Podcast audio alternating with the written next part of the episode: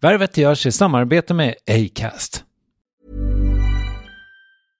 Flexibility is great. That's why there's yoga. Flexibility for your insurance coverage is great too. That's why there's United Healthcare Insurance Plans.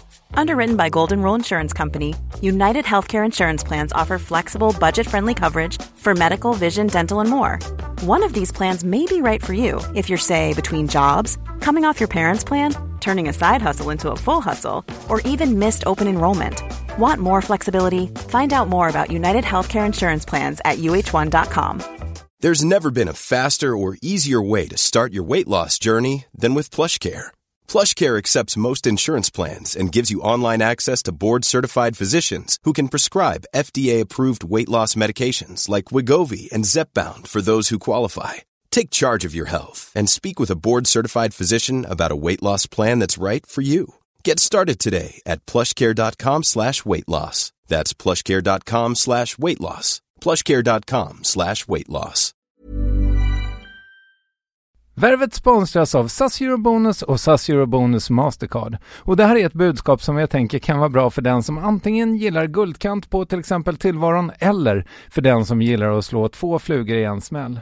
Om jag tittar på vad jag gör av med under en dag så är det typ 85% mat. Kanske tar jag en kaffe ute och relativt ofta unnar jag mig en lunch men framförallt så handlar jag middagskäk och det blir nästan alltid ungefär 327 kronor. Och jag är förvisso med i alla mataffärers kundklubbar så jag får väl något slags luddig poäng på mina köp, men får jag poäng på allt, överallt? Jag får ju inte det och det är dumt, för visst, Eurobonus kan användas till resor, lounger och uppgraderingar, men otroligt mycket mer, som att bo på något av de 250 000 anslutna hotellen som finns att välja mellan. Perfekt om man vill ha en staycation med sin partner eller så. Och just nu, mellan 23 april och 5 maj, får du 5 000 Eurobonus extra poäng om du ansöker om ett SAS Eurobonus Mastercard kreditkort. Kreditkortet som ges ut av SEB Kort Bank AB, där effektiv ränta är 19,27 procent vilket exempelvis blir 47 108 kronor om du använder 40 000 i kredit i ett år. Men det är förstås inget tvång att utnyttja krediten.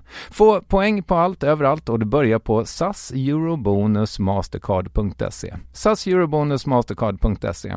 Tack SAS Eurobonus och SAS Eurobonus Mastercard. Värvet presenteras i samarbete med Nasonex, utomhusmöjliggöraren, som de inte kallar sig av någon märklig anledning. Men det är i alla fall Sveriges mest köpta antiinflammatoriska nässpray mot allergisk snuva. Och nu kommer ett litet test, så fram med papper och penna du som lyssnar, nu kör vi. Fråga 1. Vill du vara ute mer i naturen? Fråga 2. Sitter du framför en skärm lite för mycket? Fråga 3. Är du allergisk? Om du har svarat ja på någon av frågorna så tycker jag att du ska bege dig till beanoutsider.se. Jag vill för övrigt poängtera att Nasonex nässpray är ett receptfritt läkemedel från 18 år för behandling av symptom vid säsongsbunden och perenn allergisk snuva. Rådfråga läkare om du är eller tror dig vara gravid eller ammar eller om du planerar att skaffa barn, har en obehandlad infektion i näsan, nyligen har genomgått en näsoperation eller har en skada i näsan. Får ingen effekt inom 14 dagar eller om du redan använder läkemedel med kortison ska du kontakta läkare. Använd ej mer än tre månader utan läkarkontakt. Stort tack Nasonex och beanoutsider.se.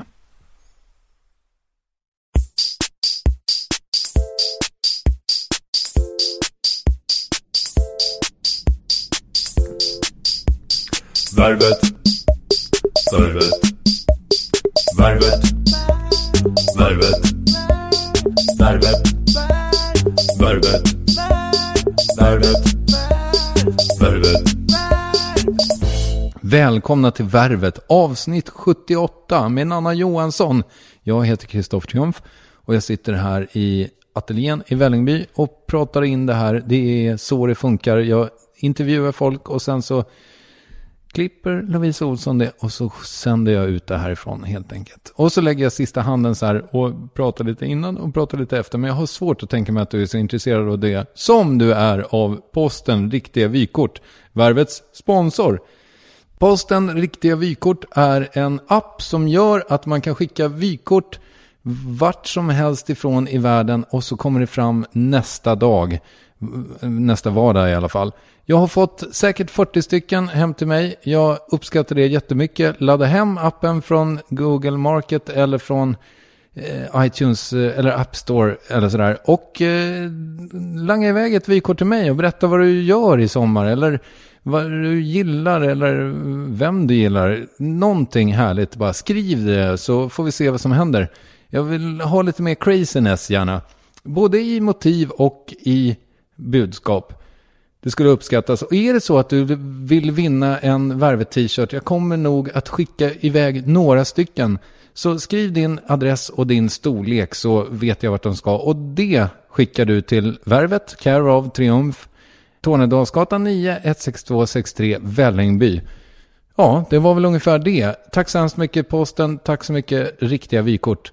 Och eh, då ska jag berätta för er att Nanna Johansson-intervjun som jag gjorde i början av juni alltså, den är unik i det att den är eh, lite misslyckad. Så tillvida att vi eh, pratade i ungefär en timme. Sen tog vi en paus och sen så missade jag på något sätt att spela in det sista. Så att jag har helt enkelt fått komplettera den per telefon. Ingen jätteskada skedd. Men ändå känns det lite tråkigt att behöva skarva så här. Men jag är också glad att det inte har hänt förut på 78 avsnitt. Och det har inte heller hänt på avsnitt 79 eller 80 som jag gjorde idag. Med Peter Sipen och Ametist Azorigan. Hur som helst, Nanna Johansson är serietecknare i grunden. Hon har också jobbat på P3 med olika humorprogram som sänds från Malmö. Och hon har skrivit en bok, flera seriealbum. Och sen har hon en blogg som är ofta briljant som finns på nöjesguiden.se eller nojesguiden.se. Klicka dig fram till Nanna Johanssons blogg där.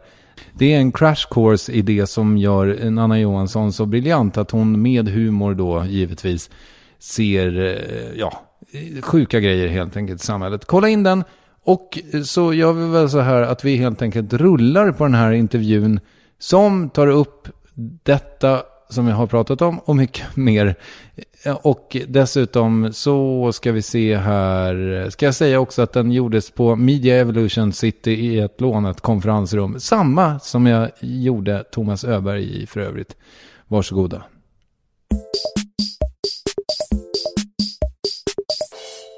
Var bor du någonstans rent geografiskt? I Malmö, ganska centralt. Jag, jag är lite nojig med sådär, säga var Nej, du behöver inte man bor. genom, Nej, men det, det, i, hos en gammal tant. Jag bor hos en tant i eh, så lite posh eh, del av eh, Malmö. Har du fått eh, någon slags hot tidigare? Nej, det har jag väl inte. Jag har, väl, jag har fått lite, lite obehagliga grejer, men inga så direkta, eh, jag ska stå utanför din dörr, eh, inget sånt. Däremot så innan jag tog bort min adress så fick jag eh, lite brev så. Det mesta var jättegulligt från fina människor, men det var också det var också ett väldigt obehagligt brev som var mer av karaktären kärleksbrev, men man märkte att det här är inte en frisk människa och det var lite obehagliga formuleringar som var så här, jag längtar tills jag får hålla om dig. Och just så här, tills i den meningen är lite obehaglig. Mm, det förstår jag. Skickade du dem till polisen typ? Nej. Nej. Jag är jätte, jättedålig på sånt. Jag tycker det är bra när andra gör det, men ja. Men det känns ju som att du är en sån som, eh, du borde rimligen få mycket näthat. Jo, man tror ju det. Och jag, jag, det är klart jag får att folk blir arga och så, men jag får inte så mycket jag får inte så mycket rent hat eller hot. Så, det har varit några tillfällen, men eh, annars är det kanske mer, jag håller inte med dig, eller du är en tröttsam feminist, men liksom ingenting som man blir rädd av eller ledsen för eller så. Och jag har faktiskt en teori om det, för jag, jag tycker att jag kanske borde få mer än vad jag får. Mm. Men jag tänker att det är att om man är lite så tramsperson, så tar de en inte riktigt på allvar. Man hotar dem inte liksom. De människorna som kan provoceras av Ja, men jag, jag tänker att de kanske provoceras mer av så, någon som är äkta Mm. och tycker saker än någon som gör det genom massa lager av trams. Ja, just det. Din feminism är ju väldigt avväpnande just genom humorn. Liksom, alla kan skriva under på den, tänker jag. Fast jag Man förstår att det inte alla gör önskar ju det. det, men eh, ja. Nej, det gör ju verkligen inte alla. Hur ser dina dagar ut nu? Just nu så frilansar jag, så det är lite olika från dag till dag. Men eh, ofta så är det, jag tycker en för stor del av dagen går liksom åt att sitta och svara på mejl, svara i telefon, fixa, dona, skanna om någonting, alltså sådana tråkiga slaskuppgifter liksom. Och sen en liten, liten del av dagen så gör jag saker som jag tycker är roligt. Till exempel skriver eller ritar eller bloggar eller så. Mm. Får du ihop livet Ja, ekonomiskt? ja, Kul. det är faktiskt kul. Vilka är dina arbetsgivare? Det är ju väldigt mycket olika, men återkommande så har jag, så skriver jag krönikor för ETC Malmö. Och annars är det mer eh, inhopp här och där, olika tidningar. Jag har jobbat mycket åt Sveriges Radio, ska ha ett program nu i sommar. Jag och Kringlan har gjort ett quizprogram Mhm. som ska sändas nu tio veckor. När börjar det? Det börjar 14 juni. Det började 14 juni. Vi började Ja, ja. 14 juni. Berätta om Gävle. Gävle. Vad var det för plats när du växte upp? Det är en fråga som jag har snott av Thomas Andersson Vi ska jag passa på att säga. Mhm. Ja, vad ska man säga om Gävle? Det är en liten stad som ligger kanske lite för nära Stockholm, Uppsala för att ha en egen identitet. 13 mil är det till Stockholm tror jag va? Eller? Är det så lite? Är det 20? Ja, kanske 18 tänker jag. Okej. Jag är Mm. ingen expert. Nej, men jag tror mer på dig än mig. Jag tror alltid att det är kortare än det. Ja, men nu har de ju lagt om vägen och så, så det är möjligt att det är, är kortare nu. Men man kommer aldrig fram i alla fall. Det är min känsla av Gävle. Alltså man tänker så här, nu måste jag vara framme. Men nej, det är man Nej, inte. och det är så tråkigt landskap runt omkring. Det är bara de här täta, täta tråkskogarna med en sorts träd. Mm. Allt ser likadant ut. Vad är det för sorts träd? Jag kan inte sånt, men det är någon slags barrträd. Okej. Mm. Kanske tall. Mm. Skulle också kunna vara gran. Skulle kunna vara gran, men Mm. jag tror det är tall. Mm. Jag vågar inte satsa pengar på det. Där växte du upp.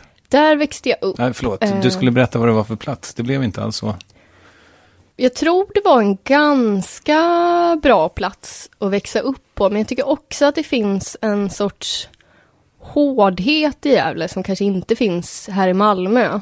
Att det är lite mer så att man tittar inte varandra i ögonen. Det är lite mer fientlig stämning som jag reagerade på när jag flyttade hit, att lite klyschigt så, alla är så mycket mer varma och europeiska här och så, men det är faktiskt så. Gävle är lite mer kanske var och en sköter sitt. Det ligger väldigt mycket testosteron i luften i Gävle. Det är lite så när man kliver av på tågstationen där, att man riktigt kan liksom känna att det ligger ett hatbrott i luften. Så, Och där växte du upp. där växte jag upp. Vad gör, eller gjorde dina föräldrar? Jag vet att din mamma har flyttat till Stockholm nu. Precis. Mamma har under min livstid gjort någon slags klassresa. Så när jag föddes så var hon eh, sjuksköterska, blev sen barnmorska och pluggade sen vidare på högskolan när jag var kanske tio. Och sen så jobbar hon nu på regeringskansliet faktiskt med IT-säkerhet. Okej. Och din far? Min far var egenföretagare, byggde datorer när jag växte upp. Och sen, jag tror det gick väldigt bra för hans företag när jag var riktigt, riktigt liten. Så liten så jag inte kommer ihåg det. Men sen så visade det sig att det hade inte gått helt rätt till där med företaget. Så det blev en dom och ja, han blev dömd för skattebrott. Så. Och sen så har han inte drivit företag så mycket utan mer jobbat på olika ställen. Nu jobbar han på någon privat arbetsförmedling i, i Gävle. Okej. Satt han inne och så? Nej, nej, men det var, det var kanske tal om det. Jag vet inte, jag har inte fått så jättemycket berättat för mig och jag visste absolut ingenting om det här som barn. För det berättade de inte för mig. Men ehm, han är ju ganska höger, min pappa, och har kanske inte så varma tankar om eh, skatt, man ska äga saker gemensamt och så vidare. Det tycker han är sådär. Det tycker han är sådär. Men du känns ju väldigt vänstervriden. Ja, Hur gick det här? Ja, alltså jag har ju två föräldrar till Mm. exempel. Och, och ja, jag vet inte. Det var, det, jag kan inte minnas något sånt tydligt uppvaknande eller så, utan det var väl mer att det växte fram så. Hade du ett politiskt engagemang redan eh, i, på Gävletiden liksom? Mm. Skolan jag gick på i Gävle var, var väl kanske den lite finare skolan. Så. Och det var många som hade så läkarföräldrar och, och trots att alla var väldigt unga så var det ändå många som visste att de var höger. Och jag kände väl väldigt tydligt att jag inte var det och att jag var vänster. Men man behövde liksom inte gå så långt åt vänster för att vara den rebelliska kanske. Så jag, jag gick med, faktiskt med i SSU, typ, jag tror jag gick i, i nian och var med där. Men kände väl sen att så här, men Socialdemokraterna är kanske också för höger för min smak. Men ja.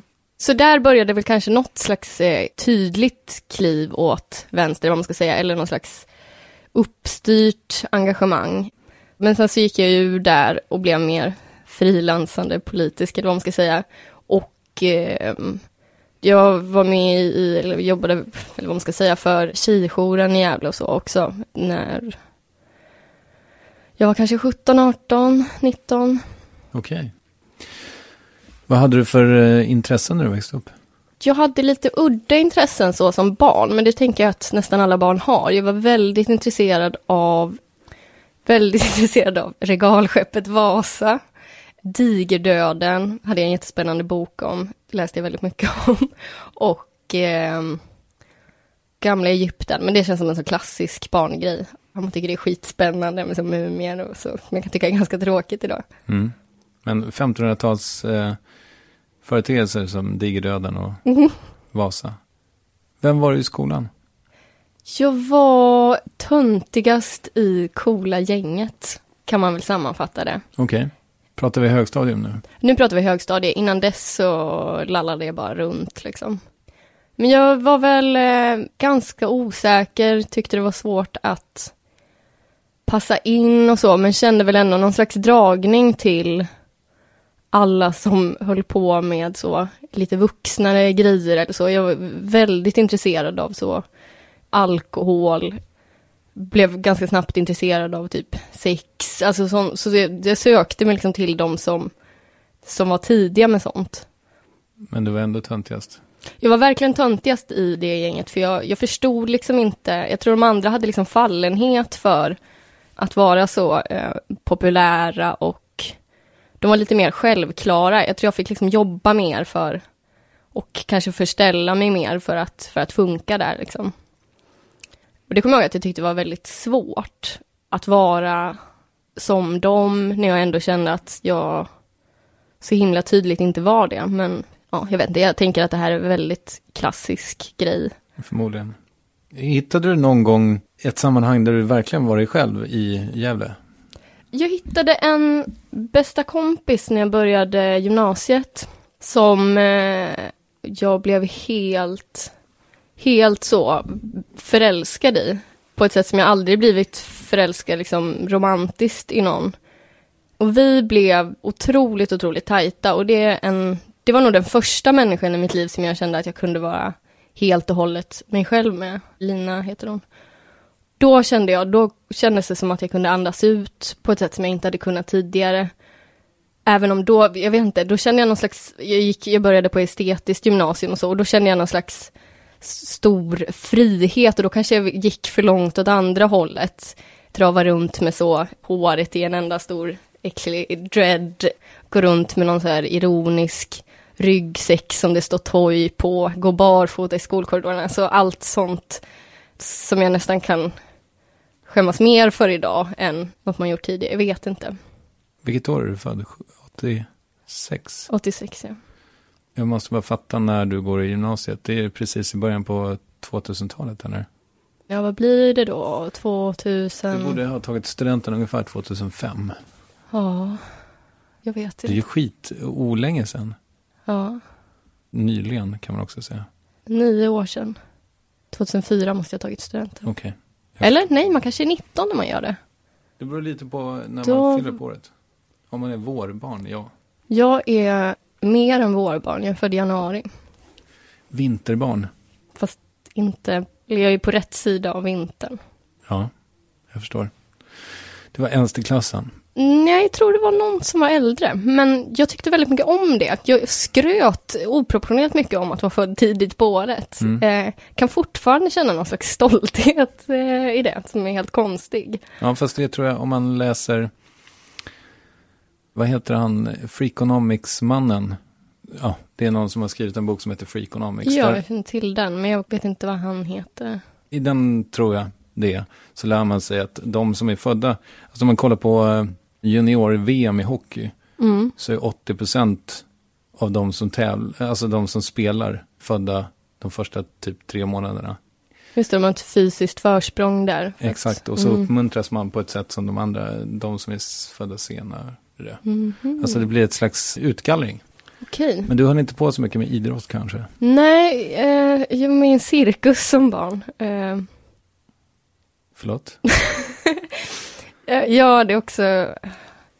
Utanför Gävle så finns det en nöjespark som heter Furuviksparken. Jag vet inte om du har varit där? Det är, Självklart. du har det? Ja, jag har varit där. Min eh, mamma kommer från Tierp. Mhm. Och vi hade en sommarstuga i en liten ort som heter Gudinge. Som ligger ja, lite söder om Gävle, fast liksom ut mot Åland till Okej. Furuvik. Ja. Furuviksparken har, eller hade, jag vet inte om de lagt ner det, en cirkus bestående av barn. Och jag kommer ihåg från, redan från när jag var riktigt liten så hade jag som liksom målsättning att så här, jag ska vara med i den cirkusen. Jag tyckte liksom det var det tuffaste i hela världen. Och sen när jag var kanske åtta så gick jag på audition. Kunde liksom inte alls så mycket, alltså jag kunde väl lite så bjula och sånt, men jag var verkligen ganska medioker. Men jag hade en talang som jag fortfarande har, det är att så här, kunna sätta fötterna bakom huvudet. Och jag var väldigt, väldigt framåt. Så efter den här auditionen som hade gått sådär, så gick jag liksom fram till domarna där och sa typ kolla på det här. Och så gjorde jag det. Och sen så fick jag vara med i den cirkusen. Men det var ju det största misstag de gjort, för jag var verkligen sämst av alla barn. Det sämsta cirkusbarnet Furuviksbarnen har sett. Mhm. Vad fick du göra i själva föreställningen? Alltså första året så fick jag nog ta ganska stor plats. Jag var yngst, jag var liksom liten och söt så. Men sen stannade jag liksom kvar två år till av någon anledning. Och var liksom verkligen inte välkommen utan så här skuffades ut mer och mer i periferin. Tredje året som en någon slags pausunderhållare. Då var det typ så här jag och en annan tjej som inte heller var så jätteskicklig. Vi fick typ stå och så här hålla på med snurran och tyg. Det var verkligen inga kvalificerade uppgifter. Och det kommer jag ihåg att, att det tog liksom väldigt, väldigt hårt på mitt så barnego att, att vara så himla dålig på någonting. För sista året, innan hade jag nog bara förnekat det eller inte tänkt på det, men så sista året så var jag lite äldre och jag förstod verkligen att så här, det här är inte min plats. Hur gammal var du då? 16? Ja, precis. Nej, jag var väl, då måste jag ha varit 10, 11. Är du ensam barn? Nej, men jag känner mig som ett ensambarn. Det är jättehemskt att säga, för jag har, men jag har en lillebror. Men jag känner mig absolut inte som ett stora syskon. Mer som ett kanske lilla syskon eller ensambarn. Jag förstår. Jag bara tänker, jag har ingen aning om det spelar in, men jag tror att kanske om man är ensambarn så har man liksom ingen naturlig, vad ska man säga, alltså det finns inget naturligt sätt på vilket man förstår att man är, inte behöver vara bra på saker, utan man kanske växer upp lite i en skyddad tillvaro där ens föräldrar säger att man är duktig liksom, fast Men det tror jag gjorde ändå liksom. Jag tror jag fick väldigt, alltså osunt mycket bekräftelse eh, första tiden i livet eller vad man ska säga. Och att det, det ledde till någon slags vanföreställningar. Att jag, jag, fick, jag kanske hade någon slags storhetsvansinne då. Som sen verkligheten krockade med. När vi, jag var inte bäst, jag var, jag var faktiskt sämst av alla. Avgjort sämst. Men var det någonting du var bra på då? I cirkusen? Nej, jag menar i, liksom när kom du igen så att säga?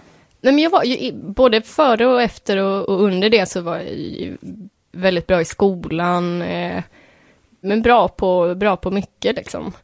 Så, ja, jag vet inte. Men inte något, eh, aldrig något underbarn på något. Så.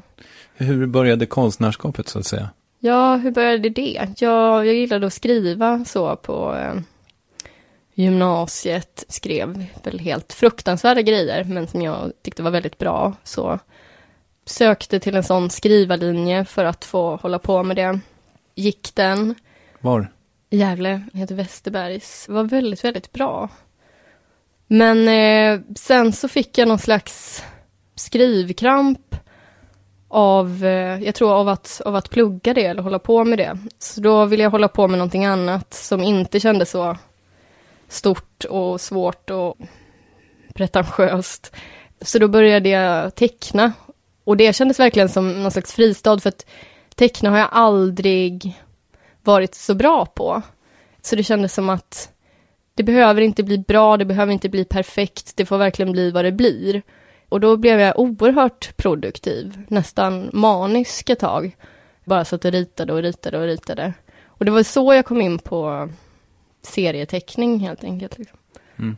Men det är aldrig någonting som jag drömde om att bli som barn eller så. Flyttade du hit och pluggade det? Ja, Det var så du det var så jag kom här? till Malmö. Ja. Så du hör att jag har bara pluggat så... Eh, jag har pluggat teater på gymnasiet, sen gått en skrivarlinje och sen pluggat serieteckning. Så jag har liksom inga högskolepoäng eller någonting sånt. Jag har aldrig pluggat någonting riktigt inom citationstecken. Nej, det har inte jag heller. Det gör ingenting. Man får finnas ändå. Det hoppas jag innerligt. Hade du varit här nere när du flyttade ner? Jag hade varit en gång, för jag åkte ner en gång för att gå på intervju i det kollektivet som jag skulle flytta till. För att de ville väl se att så här, det inte var ett psyko som skulle bo där. Så då åkte jag ner, hade en helt fruktansvärd... Av någon anledning så tog jag bussen både ner och upp för att gå på en liten intervju i ett kollektiv på Möllan. Liksom. Jag hade en helt, helt fruktansvärd bussresa och fick också en ganska skev bild av Malmö. För en av de första grejerna eh, jag ser är att det åker förbi ett, en bil med massa så här, unga killar. Varav en av dem tittar på mig och gör liksom halshuggningstecknet genom bilrutan. Och då hade jag hört så många säga så här, Malmö är en så farlig plats, eh, du kan inte flytta dit. Och så är det liksom det första jag ser. Så då kände jag, oj, oj, oj, hur ska det här gå? Mm. Och sen på bussresan hem hade jag också vidrig tid för då var det en, en kille som satt bredvid mig som åt en korv som luktade jätteäckligt och så satt han hela tiden och så här låtsas somnade mot mig, typ försökte så här falla ner i mitt knä. Det var ett vidrigt dygn. Och det tror jag gjorde att, det, det bidrog nog också till att jag var lite skeptisk till att flytta ner. Men det gjorde du ändå. Det gjorde jag ändå. Mm. Hur var serieskolan? Första veckan var fruktansvärd, tyckte jag. För att det kändes som att det, det kändes som att lärarna försökte gå ut så himla, himla hårt och bara det här är en seriös skola, det här är inget trams. Så vi fick göra så här vidriga övningar som till exempel att gå upp, ställa sig framför resten av klassen och berätta varför man själv var bättre än alla andra där inne. Och jag vet inte, men jag tycker så himla, himla illa om konkurrens. Jag tycker inte man ska uppmuntra det, jag tycker man ska kväsa det så mycket som det går liksom.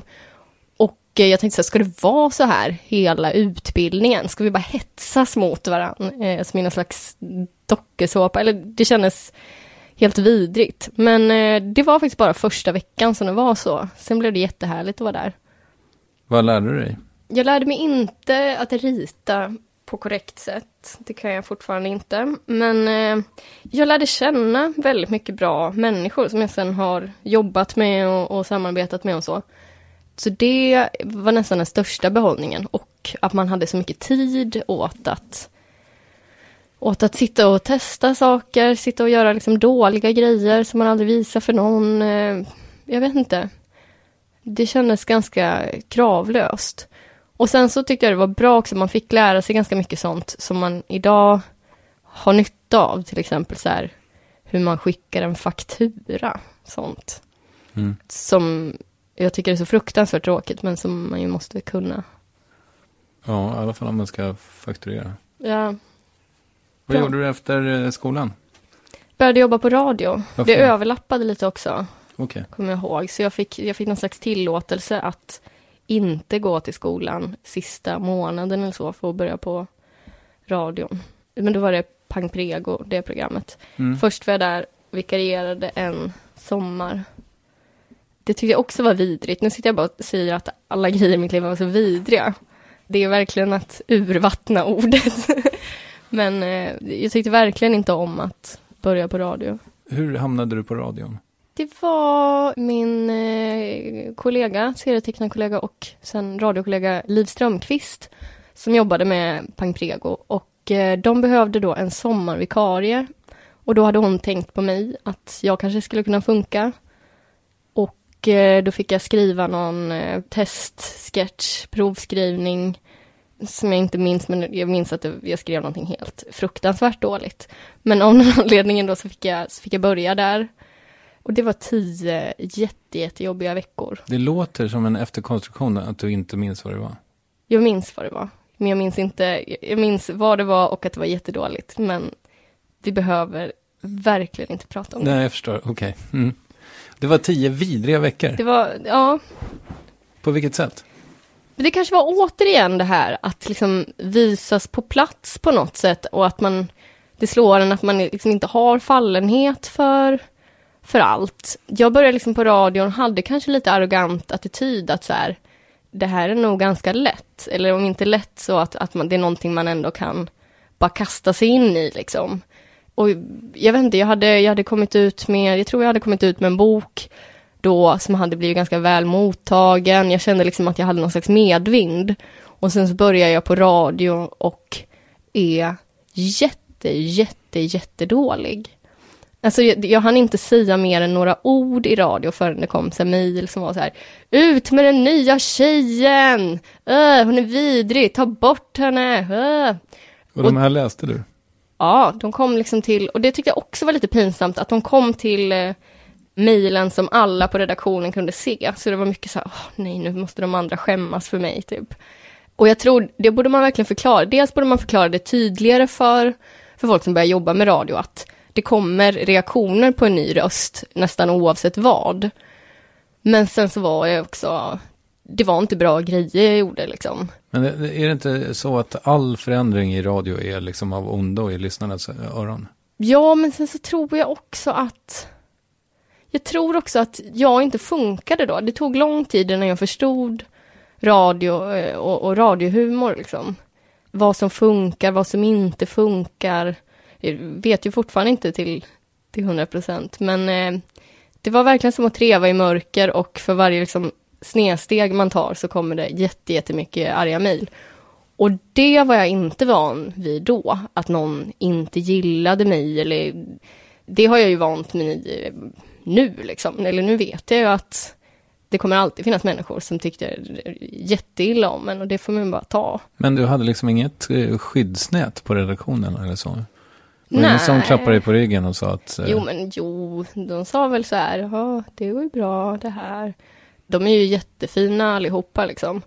Så det var, därifrån kände man väl att eh, ett stöd och så, men det var just det här att jag känner själv så här, det här går inte bra. Lyssnarna bekräftar att det här går inte bra.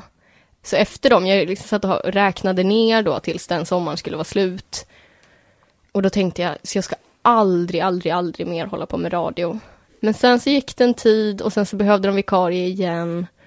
Och då hoppade jag på det igen. Och då kändes det mycket bättre andra gången. Och då jobbade jag med det tills det lades ner, programmet. Mm. Och sen har du varit på tankesmedjan också, eller?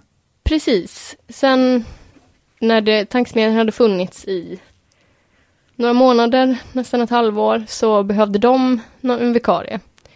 Och då eh, kom jag in där och sen så hade jag några sådana perioder och sen var jag där en lite längre tid. Och sen blev jag utlasad. Mm, som man blir, mm. tydligen. Det verkar så eh, osunt det där jävla LAS. Ja, det är så himla himla tråkigt. Det är ingen bra arbetsplats på det sättet. Att, uh, där man äter så här LAS-tårta flera gånger i månaden. Det känns inte som en sund arbetsplats. Nej, det är konstigt att ett statligt verk, är det det? Ja, det Nej, men det är ju licenspengar som skulle, jag tycker de borde kunna vara villkorade att ni får de här pengarna om ni har schyssta anställningar och så, men ja. Ja, skärp er Sveriges Radio. Ja, faktiskt. Skulle du vilja göra mer radio? Jag har ju gjort mer radio, men externt. Just det. Eh, Och du ska göra mer radio? vi har spelat in det, Okej. Quizgrejen. precis. Det var lite annorlunda att göra radio och inte vara i Malmös radiohus, beiga, tråkiga korridorer och så. Det var på ett sätt väldigt uppfriskande. Mm. Hur gjorde ni på ett annat bolag liksom, eller? Ja, på Kringlans bolag eller företag. Jag förstår. Du har också nyligen skönlitteratur debuterat, säger man så? Ja, det kan man säga. Det är Bonniers e-boksförlag. Eller e-novellförlag, jag vet inte riktigt vad det är. Men de har köpt då tre noveller av mig. Och en av dem har publicerats nu. Mm. Och det känns ju väldigt roligt så, fast det känns också som att lite läskigt att, eller jag hoppas inte folk, det är säkert ingen som läser dem, men om någon läser dem, att eh, då vill jag inte att de ska tro att det ska vara så här roligt eller, eller politiskt eller någonting, för det är, jag skriver liksom på ett helt annat sätt Mm. än det andra jag håller på med. Men din kreativitet verkar så o... Jag hade skrivit ner ett fint ord, men alltså att den verkar så böjlig. Att du har gjort eh, serier och radio och eh, har ett band. Finns ni fortfarande? Nej, Okej, du hade ett band. Du skriver noveller etc. Hur kommer det sig? Jag- Letar du uttryck? Kanske, men jag tror också det är att jag så himla, himla lätt blir uttråkad. Och att, att så fort någonting kanske känns lite bekvämt eller så, som att man kan det, så vill man på något sätt ge sig ut på djupt vatten igen. Och göra någonting som man inte har gjort förut eller som man har misslyckats med tidigare eller, eller vad det nu kan vara liksom. Jag tycker det är kul att variera uttryckssätten och, och så. Men sen så är det ju också, tror jag, alltså rent eh, ekonomiskt. Man frilansar, man får lite tacka ja till det man får, om det, speciellt om det är liksom, bra betalt eller så. Och då kan det ju bli alla möjliga olika saker och så får man ju bara försöka göra någonting bra av Mm. det. Har du en utstakad väg? Nej. Och du vill jag. inte ha det heller? Nej, jag vet inte vad det skulle vara. Jag skulle tycka det var kul att eh, inte behöva hålla på och duttjobba på ett tag, utan att eh, under en period ha någonting lite större att fokusera på. Men eh, nej, jag vet inte vad det skulle kunna vara eller eh, så. Tjänar du pengar på din blogg? Mm. Mycket? Ja, helt okej. Du betalar hyran. Gör det? Mm. Får du betalt för, per, Per klick. per klick? Hur många ören får man per klick? Fem öre per klick. Fem öre? Wow. Och det får du ihop till hyran för? Mm. Det är ju otroligt. Hur många människor är det? Det är, jag får ju betalt inte för antalet människor utan för mer hur många, hur många gånger de klickar på sidan eller så. Mm. Jag har haft, eh, jag kollade det häromdagen, jag har haft en halv miljon besökare, eller unika besökare sedan bloggen startade i september. Betyder det att en halv miljon olika människor har Ja. varit inne på din? Ja. Det är ju otroligt. Det är faktiskt jätte, jätteroligt. Du måste ju vara en av de största bloggarna i Sverige. Nej, tror jag inte. Tror du inte? Nej. Eller? Var inte så Blondinbella och de svin mycket? Jo, så är det säkert. Men jag läser inte deras bloggar. Nu stoppar jag ner mina fötter i skorna. Jag försöker jobba upp en samling av, av just den här modellen som heter LA Trainer. Eftersom jag är väldigt förtjust i LA. Alltså staden Los Angeles i Jag Amerika. vet vad bokstäverna står för. Alltså, ja, ja. Bra. Har du några platser som du tycker om? Jag tycker väldigt mycket om eh, Skottland. och speciellt, eh, paradoxalt nog så kan jag inte uttala det. Vissa säger man ska säga Edinburgh. Edinburgh. I alla fall, den staden tycker jag så himla mycket om. Okej. Jag har bara varit där två gånger, men jag trivs väldigt bra där. Jag gillar så, jag gillar gråstäder. Jag gillar att det är lite regntungt och eh, lite så medeltids eh, grå stenstad. Ogillar du sol? Inte ogillar, jag gillar det till exempel om jag ställer in mig på så här, nu, nu ska jag åka på semester till ett varmt land, då älskar jag solen. Då vill jag ha sol hela tiden. Men jag tycker ofta solen stör i min vardag på sommaren. För det är som att man ska få lite dåligt samvete då om man sitter inne och jobbar liksom. Jag gillar mest när det är någon slags, ja men typ som det är nu. Lite så mulet, det är sån temperatur som man inte känner att det är en temperatur liksom. Sitter du hemma och jobbar? Mm. Eh, Jag hade ett tag eh, skrivbord eh, 100 meter härifrån, inne på gamla Kockums området. Men eh, jag märkte att jag är lite för, för lat för att hålla på och, och liksom ta mig någonstans om det är dåligt väder eller så. Jag trivs ändå väldigt bra med att eh, jobba hemifrån, men jag vet av erfarenhet att jag inte kan göra det för långa perioder i sträck. För då börjar jag eh, sitta och googla på massa sjukdomar istället för att jobba. Mhm. Och sen så tar det all min tid. Och så får jag ångest. Ja. Vad är det du säger? Att du skulle behöva en lokal att sitta i? Nej, just nu går det jättebra att sitta hemma. Okej. Jag har inget av det sjuka i mig nu. Men, men eh, ibland så kan jag reagera så på så isolering, liksom, även om den är självvald. Att ja, men man kanske får för mycket tid och sitta och liksom tänka på så här, hur ser det födelsemärket ut? Eller jag vet inte. Det blir inte bra. Nej. Är du hypokondriker? Jag har verkligen haft sådana skov som har varit helt fruktansvärda. Då jag har varit övertygad om att jag haft väldigt allvarliga sjukdomar. Kombinerat med någon slags rädsla för sjukhus och oförmåga att ta tag i saker och så. Så det kan ta så himla lång tid också innan jag kollar upp det och får besked att jag inte har det liksom. Men nu har jag inte haft det på två år. Så jag tänker att det kanske är över. Det var skönt i sådana fall. Mm. Hur kommer det, alltså för det, det är på riktigt osunt, alltså att du har problem med det? det är att jag blir övertygad om... Nu senast var, var det att jag var övertygad om att jag hade hiv. Och det var väldigt tungt. Det var mycket, mycket ångest och dödsångest och, och tårar och, och typ planering, hur man ska berätta det för folk. Nej, det var Okej. vidrigt. Man kan väl leva med hiv i och för sig? Det kan man ju absolut göra. Och det, det är så himla, jag tycker det är så himla unket med hivskräck. Jag önskar verkligen att, att jag inte hade det. Men eh, det var en av de värsta rädslor som jag har känt liksom när jag var, när jag var så övertygad om att, att jag hade det. Jag var tillsammans med Kringlan då, eh, var övertygad om att jag hade gett det till honom då. Eh, det, var, det var mycket som var osunt Mm. och gick liksom för länge i den, den övertygelsen. Vi åkte till Paris, jag kommer ihåg att jag gick runt så på, på Louvren och bara så tittade argt på människor. Jag bara, ni lyckliga, friska jävlar, typ. Och så, och sen så... Sen så liksom, till slut så accepterade jag min sjukdom. Och det var först då som jag gick och gjorde ett test. För att jag tänkte så här, ja men, jag måste ju få rätt medicinering såklart, liksom. Och då märkte väl barnmorskan eller sjuksköterskan där att, och jag tror hon fattade direkt att så här, det här är en hypokondriker, men hon, hon behandlade mig väldigt väl. Jag var så rädd så jag liksom satt och spände mig så mycket så det inte gick att sticka i armen och fick ta om flera gånger så. Men sen så ringde hon mig, det ska ju ta typ en vecka eller så innan man får resultatet. Men hon ringde mig på morgonen efter typ, eller så jättesnabbt på och sa bara att det är absolut ingen fara.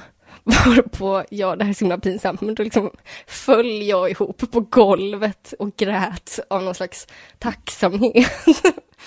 ja, fan vad,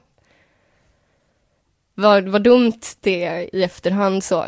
Men eh, ja, Mm. sån är jag. Är det ett uttryck för någon annan?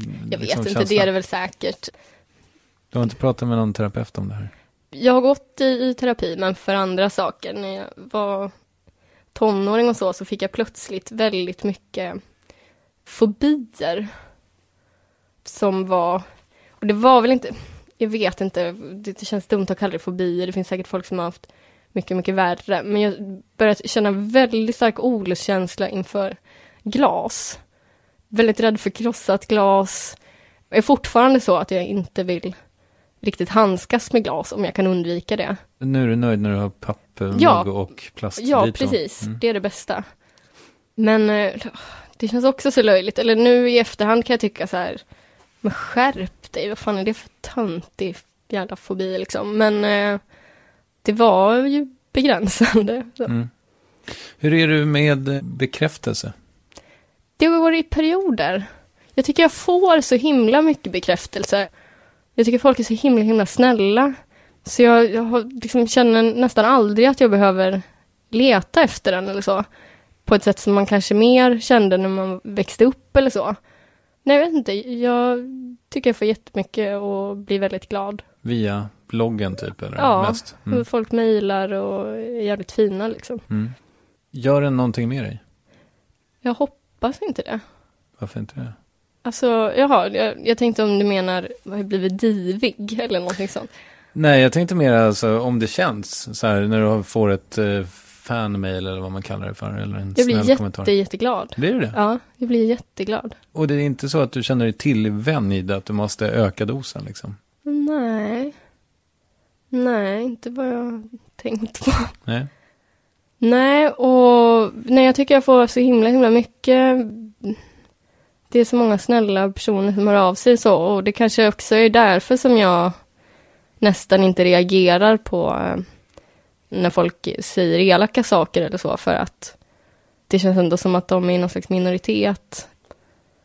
Jag har nog lättare för att ta till mig berömmet än kritiken, kanske. Mm. Mm. Ja, men det låter ju supersunt. Mm. Har det alltid varit så? Nej, tror jag inte. Inte på radiotiden Nej, men då fick kanske? jag inget beröm. Nej, okej. Då första som man, alla var så arga. Gud, det måste ha varit svinjobbigt. Det var jättejobbigt. Hade du någon liksom... Hur klarade du av det? Nej, men jag tänkte nog mycket på att så här, jag gör det för pengarna. Det här är första gången jag har så en hyfsad lön liksom och ja. Och jag tyckte ju att det var på många sätt roligt att jobba med eh, med de jag jobbade med. Så. Jag hörde dig bli intervjuad, eller intervjuad, men du var med i TS Knas för kanske, vad kan det vara, ett och ett halvt år sedan eller någonting sånt där. Två år sedan. Just det. Men då hörde jag dig i alla fall säga att du var sugen på att flytta till Stockholm. Ja, det är jag. Varför gör du inte det? För att jag är sämst i världen på att ta tag i saker. Jag lär mig bara liksom leva runt allting. Alltså, det känns som att om eh, jag inte får någon slags ryck så kan det bli så att jag bor kvar nu hos den här tanten hela mitt liv. bara för att jag, jag tar inte tag i sånt. Jag tar inte tag i att leta bostad. Jag, jag vet inte. Jag tar tag i mycket, mycket lite i mitt liv. Det är med att jag blir medryckt på saker. Det är enda anledningen till att saker händer överhuvudtaget. Är det så? Nästan. Då har du ingen sånt som går av sig självt som du gör? Jo, typ eh, jobba, eh, göra grejer. Rita, skriva, sånt. Det kan jag göra för att jag känner att jag behöver det så. Men däremot allt som är så, livet. Går någonting sönder hemma hos mig så jag, jag börjar bara liksom gå runt det. En lampa pajar, jaha, då, då kanske jag flyttar lite på sängen så att jag kan, kommer åt en annan lampa. Alltså det, jag är jättedålig på sånt. Det är också en anledning jag till att jag är så himla, himla stökig. Är för att jag, jag ser det inte. Jag, jag accepterar det på något sätt. Och, Mm. ja. När jag var hemma hos dig och Kringland för något eh, år sedan, då berättade ni ju att ni inte städade. Nej, nästan inte, nej. Har du det så nu hos tanten också? Just nu är det faktiskt ganska städat för att min mamma var på besök. Och jag tänker alltid, hon gör aldrig det, men jag tänker alltid att hon ska liksom gå, gå fram till typ bokhyllan och så här, dra fingret typ och se om det är dammigt. Det gjorde hon inte. Hon sa till och med, vad rent det här jämfört med hur du har haft det tidigare. Men eh, jag vet inte. Det är kanske inte lika, jag kanske blivit lite, lite bättre på att plocka undan efter mig, men det, mm, det är Men- väldigt stökig. Ja, jag förstår. Vad är det som lockar med Stockholm? Jag har tänkt i flera år att jag vill bo där liksom. Och jag har ju min släkt, är ju mycket närmare Stockholm. Mamma är ju bokstavligen i Stockholm. Och resten av min familj är i Gävle, som inte alls är långt ifrån. Så eh, det är en anledning och sen göra någonting nytt. Det är inte att jag vill bort från Malmö, utan det är mer att jag vill till Stockholm en period liksom. Mm. Men eh, jag tror att att man måste ha kanske lite mer driv för att kunna flytta till Stockholm. Att man måste palla och sitta och leta bostad och sånt på ett sätt som jag inte tar mig för. Så det kan vara en anledning till att jag aldrig kommer till Stockholm. Nej, jag fattar. Men det känns som att du yrkesmässigt eh, har liksom något slags eh, momentum nu som du borde, någon borde väl kunna fixa det till dig. Nej. Alltså ett jobb i Stockholm. Ja, eller en bostad tänker jag. Ja, Alltså, det får man jättegärna göra. Ja. Ehm, jag skulle verkligen kunna bo, om någon pallade att ha en så ganska stökig inneboende så får man jättegärna mejla mig. På, Eh, ah, min svincoola adress som har mitt födelseår i eh, adressen. Vi är några som har det fortfarande. Ganska coola. mm. Men du tänker inte säga det? Ska jag säga? Ja, gör det. E N-E-A-H-N-86 snabel-a hotmail.com. Coolt. Det är faktiskt jättekul. Jag vet inte alls vad bokstäverna står för. Men jag måste ha, det måste ha varit tydligt för mig i åttan när jag skaffade den. Mm. Mm. Det är ju någonting lite, lite konstigt med människor med eh, hotmail-adress tycker jag. Men jag Ja. tror att det är en generationsfråga. tycker det är konstigare än att jag har födelseåret i... Ja. Du tycker det? Mm. Ja, vad ska vi prata mer om? Vi har pratat väldigt lite om dina serier. Ja, Varför har vi pratat så lite om dem? jag vet inte. För mig, mig gör det absolut ingenting. Jag är så trött på att prata om dem. Ja, vad skönt. Ja, Ska du inte göra några fler serier? jo, men eh, jag tycker det är... Jag tycker kanske just nu att det är roligare att, att jobba i lite friare format. Blanda text och bild på kanske mer på andra sätt än så serierutor och så. Men jag känner mig kanske att jag vill ha en liten paus från det. Mm. Och så här rita gubbar och gummor och ja, nej jag vet inte. Du eh, använder ju din blogg på ett väldigt härligt sätt på det sättet tycker jag. Tack så mycket. Tack själv. Tycker det är väldigt roligt att blogga. Ja, men du gör det ju väldigt, väldigt bra också. Tack ska du ha. Det ska du aldrig sluta med, eller? Jag vet inte. Nej, jag tycker inte det. Tycker det passar dig. Ja, men jag tycker också det är, framförallt så är det så skönt att för första gången någonsin kunna liksom låta idéer få uttryckas i, i rätt format. Att, inte, att man inte måste göra ett radioinslag av någonting som kanske skulle passa bättre som en bild eller eh, jag vet inte, det känns så fritt. Och jag har inga så krav på att det måste vara den och den längden. Så det känns som att jag upplever en väldigt stor frihetskänsla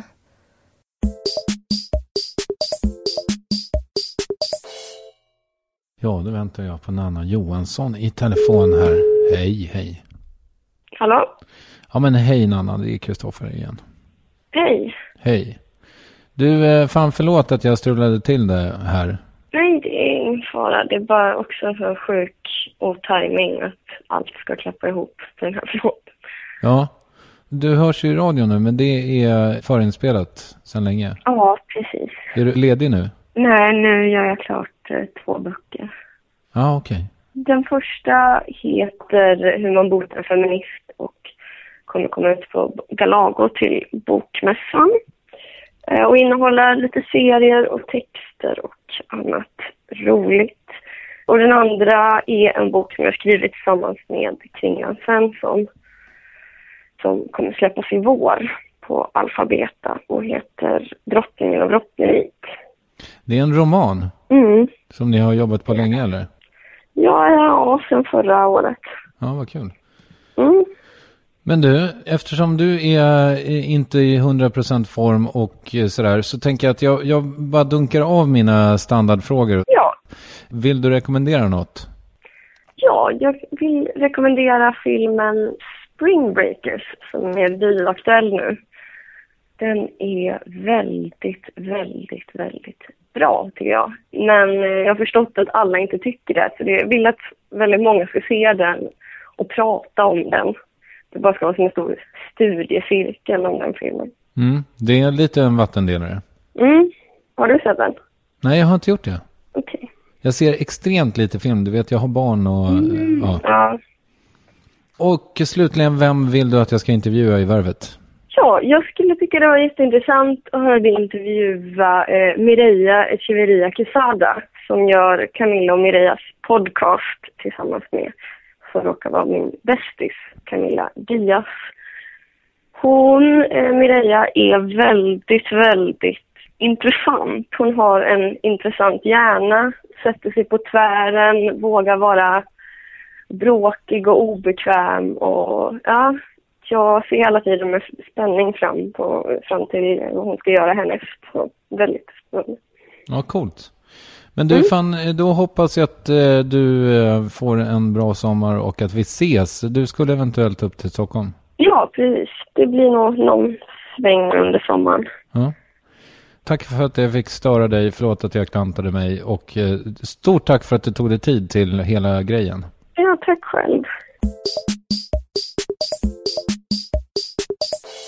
Ja, som sagt, inte optimalt slut, men med mig i Stockholm och Nanna i Malmö så fick det bli så här. Ovanligt kort intervju också för att vara värvet. Men eh, ja, jag hoppas att få göra om Nanna Johansson. Jag är ju sån att jag tänker mig att jag ska göra återbesök i varvet så småningom. Eh, det kanske kommer eh, här under hösten. Vi får se. Snart har vi rullat i hundra avsnitt. I november kommer det att inträffa om jag har räknat rätt. Räknar i och för sig inte med det. Men eh, hur som helst, det ska firas på något sätt. Och har du någon idé, ja men då kanske du ska skriva det på ett riktigt vykort. Som du gör då med den här smartphone-appen. Och så skickar du det till mig eh, i, på den där adressen. Som jag har angivit på flera platser eh, redan. Så eh, ja, kör hårt bara. Vidare så gör jag oförtrutet reklam för talkshow. Nu är det så här att eh, morgondagens show, den som du, ja, nu får vi se här. Förmodligen hör du den ju inte när den är, utan du- det har redan varit. Det vill säga den 17 juli. Den är tvärslutsåld och har varit så länge. Men till den 24 så kan jag säga att det kommer att bli något så fantastiskt trevligt. Det blir en hel kväll som börjar redan vid sjurycket. Då kommer vi att ha en konstauktion med de medverkande från talkshows självporträtt eh, till salu och detta kommer att inbringa pengar som ska gå till välgörenhet. Det är Niklas Andersson, den mycket roliga och trevliga komikern från Göteborg som för övrigt blev årets typ nykomling på standup-galan senast. Så han är eh, het och han kommer till talkshow och håller i en auktion som eh, den göteborgare han är. Jag tycker man ska vara göteborgare när man har en auktion, eller hur? Hur som helst. Först blir det eh, konstauktion och sen så blir det då en eh, härlig trojka i själva talkshow som börjar klockan 20.00. Det är alltså Elsa Billgren, det är Annika Lantz och så är det slutligen av Värvet Fame, Bianca Kronlöf, plus en hemlig gäst och en hemlig final som ni absolut inte vill missa. Gör inte det, utan kom dit, köp biljett. Ni vet var den finns kanske. Värvet.se talkshow. Där finns det länkar till aktuella datum och så vidare. Ja, Nanna Johansson, håll koll på henne. Hon heter De tvingar mig på Twitter. Det är de underscore tvingar underscore mig. mig. Och eh, läs hennes blogg och allt annat som hon gör för hon är fantastisk. Om bara ett par dagar så är vi tillbaka igen. Det ska bli underbart. Nu tackar jag för idag. Hej!